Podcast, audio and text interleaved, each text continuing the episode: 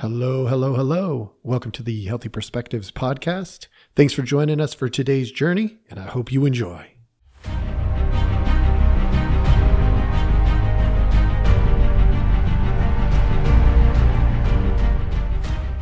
Hello, everyone out there in podcast land. Today's topic is on moral development. Uh, I will I will outline it for you, and then we'll get after it. You know, there's uh, um, as you know, as a clinician, my vantage point is it's not my place to decide your morals. So, why then would I have a podcast on moral development? Uh, there's there's a bunch of reasons why, uh, but the the essential uh, component is there are situations and times when no matter what we do, no matter what decision we make, someone will be hurt. And there has to be some sort of framework for deciding who to hurt when those situations arise. And we do it in the clinical world based on who will benefit and who will hurt. We try to look at both sides of that equation because um, clearly if we keep hurting the same people over and over and over, then at some point we're just the bullies and we don't want to be that. So that's really what this is about. Moral development is creating a framework for deciding who's going to benefit and who's going to suffer. And there's nothing easy about this topic, nothing at all. But my hope is when you're done, you're going to walk away and you're going to have something, at least one thing, that you can do to reduce the amount of hurt and increase the amount of benefit. If we can do both of those things with one specific recommendation, I think it's a no brainer. I think it's something we should all be taking a look at and deciding how to do. So let me start with a definition. Moral development is the emergence, change, and understanding of morality through different stages of our life. Obviously, development is it's going to progress as young um, or immature, because sometimes we're old and immature, um, but young or immature or both, uh, you're, you're going to have only so much capacity to understand moral development. As we age, if we've been doing our work and growing and becoming hopefully better human beings, healthier human beings, uh, more well rounded, more understanding, empathic, and stuff like that, we may increase our capacity to understand and apply moral development. Where does this all come from? This all comes from um, so probably the the go-to in this particular field is Kohlberg. So he originally, well, the first time I ever read Kohlberg, I mean, this was a long time ago, uh, because I am getting a little bit older. There were what he would call four stages of moral development. Now, this has since uh, grown. The field has has progressed as his uh, theory has developed over the years. It went from, I'm going to outline this for you. It went from power, deals, mutuality, and systems. So there were four. And those were like the categorical titles. To what is now, first is obedience and punishment. Sounds pretty much like power. The second for deals is now called self interest. All right, so the language is modified, but the content is basically the same. The third one is interpersonal accord and conformity. Now, that's more or less mutuality, but it's so mutuality. This is what, you know, when I look at the research, mutuality has been broken down into three new categories, and that was one of them. The second one is authority and maintaining social order. So you see how that's again mutuality, right? There, there may be a leader, there may be a follower, but it's about maintaining social order, right? It's good for you, it's good for me, it's good for us. The next one is social contract, which again is mutuality. Social contract says we agree that this is good for one another. I like Kit Kats, you like Snickers. I'll swap you because we got the we got the ones we didn't like as much. We just trade. That's mutuality. It's good for me. I like it. It's good for you, but it's not equal. Mutuality isn't necessarily about equal. It's about preference. And then the sixth one, which is universal ethical principles, is systems. That's saying at some point when we progress and we mature and we develop morality, we eventually will go to thinking about how does this affect the whole system? So when I pull this string over here, the puppet moves right there. When I pull it over here on the left side, it changes where the movement comes from right? It's the idea of understanding how the system works and not using it for our own benefit, but for the benefit of the whole. So it's things like equality, justice, dignity, respect, right? It's saying the individual matters and the system gets priority. When the individuals can be taken care of and it doesn't have any negative impacts uh, of, of you know a consequence to the system well then take care of the individuals of course.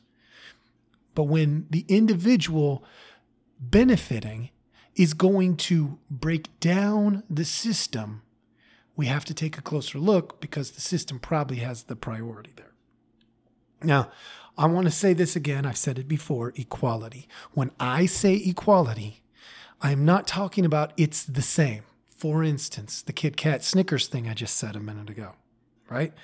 It's not the same. But equality for me is to treat them how they deserve to be treated. And what that means is if they're a fish, I'm going to ask them to swim. If they're a monkey, I'm going to ask them to climb. If they're a worm, I'm not going to ask them to live anywhere but in the dirt. Right? Like we we don't we don't throw them up into the sky. We make sure they are where they belong. If they're fast, I'm going to ask them to be fast. If they're slow, I'm not going to say, "Hey, you got to get fast." I might say, "Hey, work on that," but it's not the priority right? The priority is taking their strengths and their weaknesses and saying, taking you as a whole being, understanding you as a whole person, I want to treat you fairly. And it would be unfair for me to expect you to be just like person A, B, C, D, E, F, and all of them over there. I, I don't I don't want that.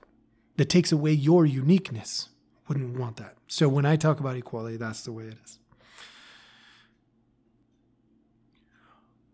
What are the components of moral development then? Essentially, moral development requires multiple people. It's the interactive process that is essential. Right? If there's no interaction, I mean, if I was alone on an island, do I really need moral development? Nope, not at all. I don't need anything. unless there's a social environment, there's no need for moral development. Obviously, I would need food and water and stuff like that, the biological requirements just to take my next breath and survive the next day. But outside of that, no, I don't need moral development because I'm by myself. But the moment I'm with other people and there is a social setting of any kind, moral development is absolutely critical. It requires a sense of purpose. We find purpose in that interaction and contact. If we lived alone on an island with no interaction with other human beings, our only purpose is to keep the body going, There, there is nothing else. So we were made to be relational. And I'm going to also add this the higher the moral maturity, the clearer we see sacrifice. That's such a big deal. So big. When we climb the ladder and become more morally mature, we see the importance of sacrificing, giving up of ourselves to strengthen the whole. That's going to be a key element when I get to my little solution or plug at the end. All right. So hang on to that. Why do I personally care? I'm going to tell you why this came to the forefront. These are observations. I'm going to give you three observations that I've made over the last. I mean, I, have been making observations my whole life, right? You do too.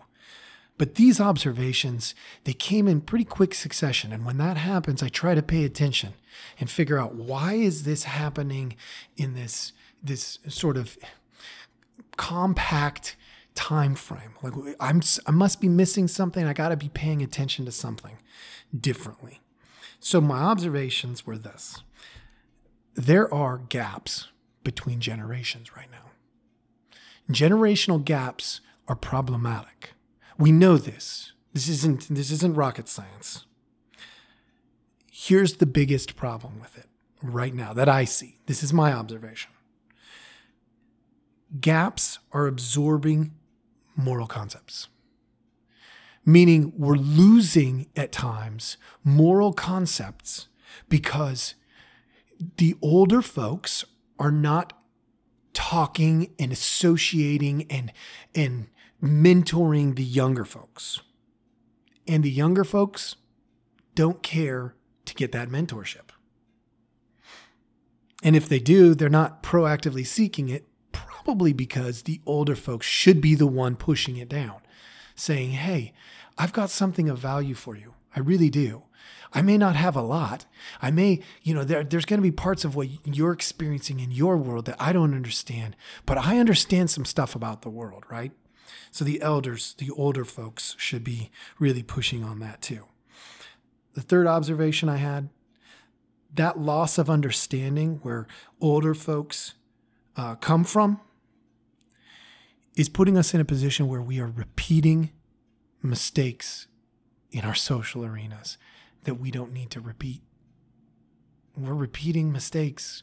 I don't know about you, but when I see repetitive mistakes, it drives me crazy because one thing I can do is fix my mistakes. If I know it's there, I acknowledge it and I confront it, I deal with my junk, I can fix most of the mistakes that I make.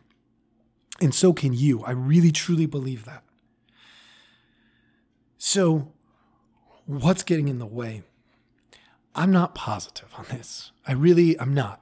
I would love your ideas if you've got ideas of what you think is getting in the way. Send them my way. But what I do believe is that young people can still have lots of influence while still having a mentor.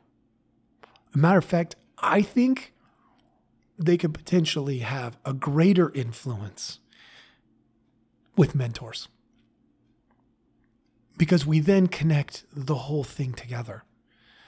We we make less mistakes. We will make mistakes. And I don't know that I even qualify as one of the younger people anymore.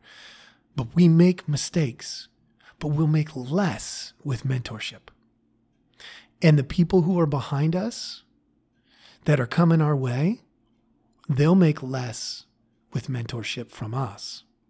And so it goes. So, I've been throwing out this word mentorship.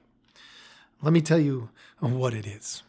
Uh, mentorship essentially is, and most of you probably know this. Like you're probably like, why are we talking about mentorship? Like this, this is easy. Look around you. How many people are doing it? That's why we're talking about it. It's getting lost. It's not happening nearly as much as it should. Mentorship is the idea of passing on the knowledge and experience that I have or seeking the knowledge and experience that you have. So you could have a peer mentor. You could have an older mentor. You could have a younger mentor. If they, uh, if they have knowledge and experience that you don't have, then technically they're your mentor. And we see that in the workplace, right? You know, an older person goes into a new job and there's a younger person in charge. They can mentor the older person. That would be fantastic, wonderful. Anything to get the, because here's the thing you may be the mentor in one category, but you may be mentored in 10 other. Why should I have a mentor? Why should you have a mentor? You, because we need to bridge those gaps. There's too much lost knowledge and experience because we are not mentoring. You will excel more quickly. You will make less mistakes.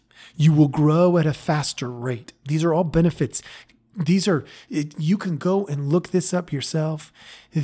These are benefits of mentorship. People who have mentors will exhibit these qualities. Why should I be a mentor? The same reasons.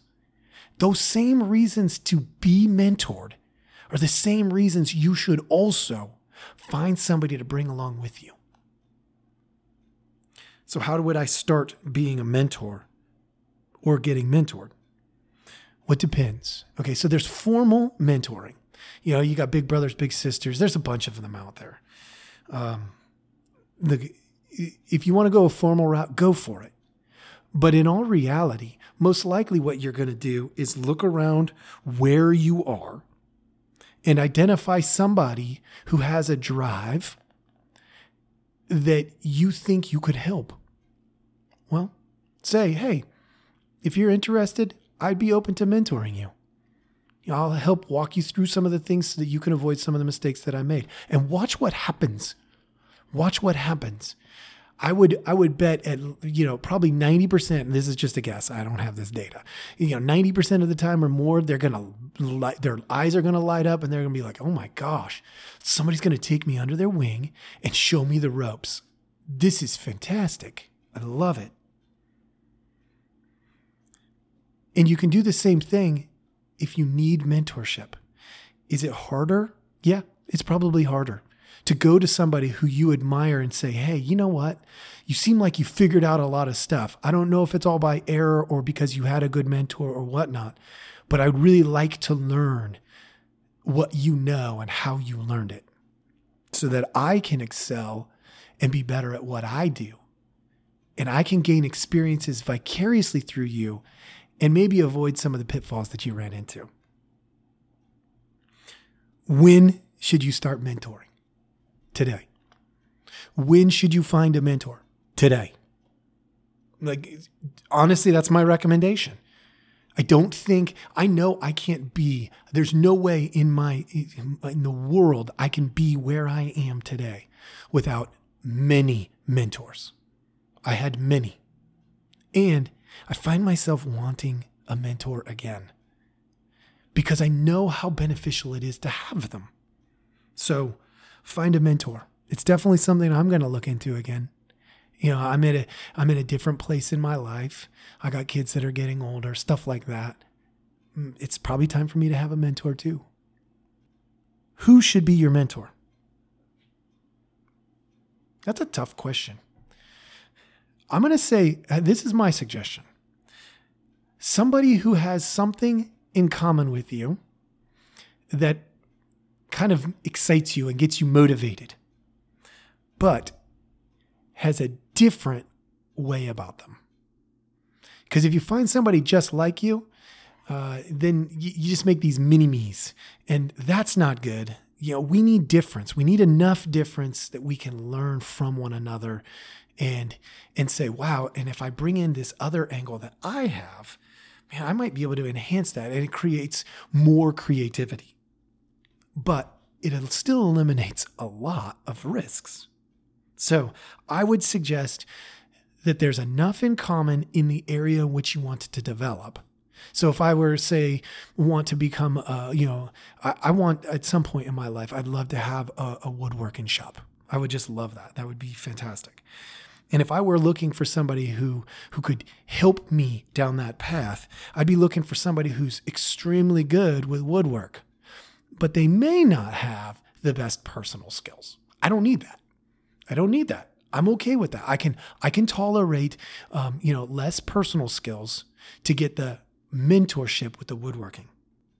So that's what I would say. You know, and, and the other thing is what that does is it means that then I might be able to benefit them in some way, which would be pretty cool because, you know, it's not a one way road with mentorship.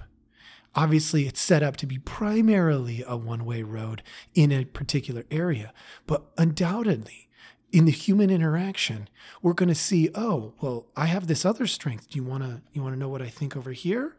And we usually open up other doors. That's the development of a relationship. And that's good. That's also, if you go back to where we started with moral development, it benefits the whole. It benefits everybody. So you got you got my down and dirty, uh, you know, quick plug at mentorship. But remember, we started with moral development. So to, to wrap this up, I want to remind you if we know somebody is going to hurt, no matter what, we're going to make a decision and somebody is going to hurt, we have to take a look at the system. And I am suggesting that one of the frameworks for, for deciding who hurts and who doesn't is this process of mentorship. It's through experiences and knowledge of people who have been down that path and hurt people and helped people. And we get to play both parts. We can mentor and be mentored. And I think it will reduce, significantly reduce, and provide framework to know what decisions to make, when to make them, how to deliver them, and all of that kind of good stuff. So go ahead and leave me feedback. Always, always like the feedback, and uh, have a great one.